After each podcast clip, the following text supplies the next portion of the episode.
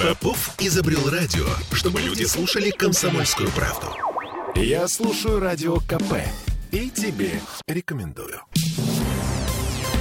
Один тихий троечник из Петербурга отмечает сегодня день рождения. 40 лет исполнилось олимпийскому чемпиону по фигурному катанию Евгению Плющенко. Наш Шекспир э, фигурного катания. Во- Вообще Плющенко не петербуржец, так, ну, чтобы понимать. Он переехал на наше болото в 93 году из а, Волгограда. Переехал, чтобы учиться в группе знаменитого тренера Алексея Мишина и в обычной средней школе номер 91 на Петроград. Но все-таки не совсем обычная школа. Там э, в 90-е, в середине 90-х экспериментировали с методикой Шаталова. И дети, освоив какой-то материал, принимали экзамены сами у себя, ну то есть друг у друга. Вот что рассказал нам одна из одноклассниц Евгения Плющенко, э, девушка по имени Вера. Э, Она принимала экзамены. Я принимала тогда вот у Жени экзамен. Его друзей за класса. Они были троечниками. И говорили, Вера, поставь нам пятерку. Я говорю, какая вам пятерка, вам двойка светит.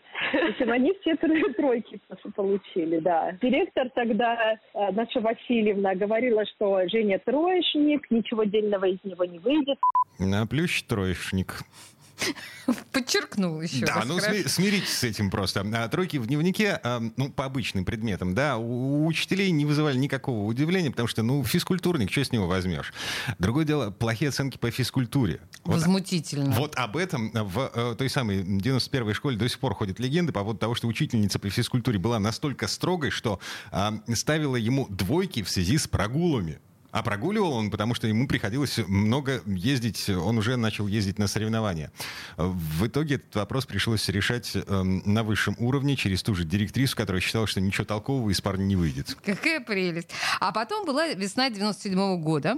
Плющенко выиграл первые крупные международные соревнования. Чемпионат мира среди юниоров в Сеуле.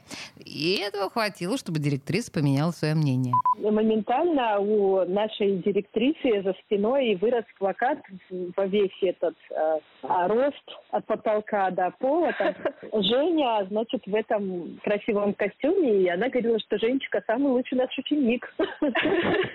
Поменяла мнение, в общем. Да, поменяла. В итоге Женю после этого никто не видел. Это как раз мы закончили восьмой класс. И после этого он пришел в школу. Вот я в тот момент его не видела. Мои одноклассницы рассказывали. Это десятый класс был. Он пришел в пуховике, тогда ни у кого не было. И с мобильным телефоном. И все сказали «Вау». Он прошел мимо всех, да, и больше мы его не видели. В итоге он закончил школу на отлично.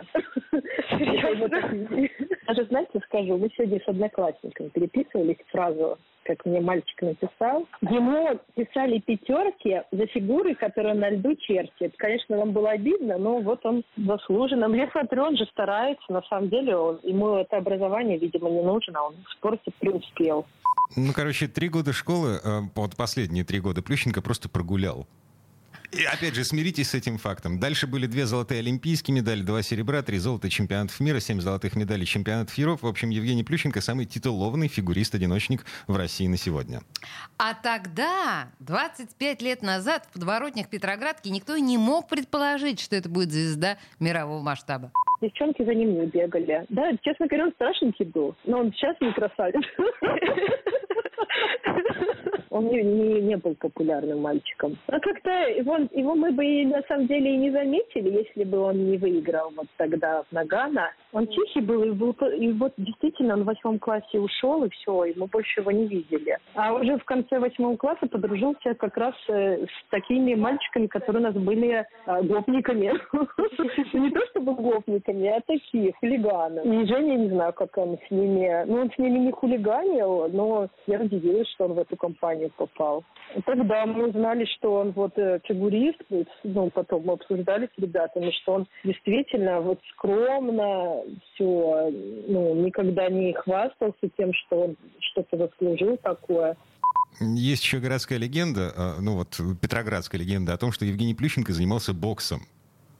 Ну, просто потому, что у него был конфликт с э, хоккеистом, с каким-то, он его побаивался, и для того, чтобы, э, ну, ф- иметь возможность дать сдачи в какой-то критический момент, И что, и что дал? а, нет. Но на всякий случай занимался боксом.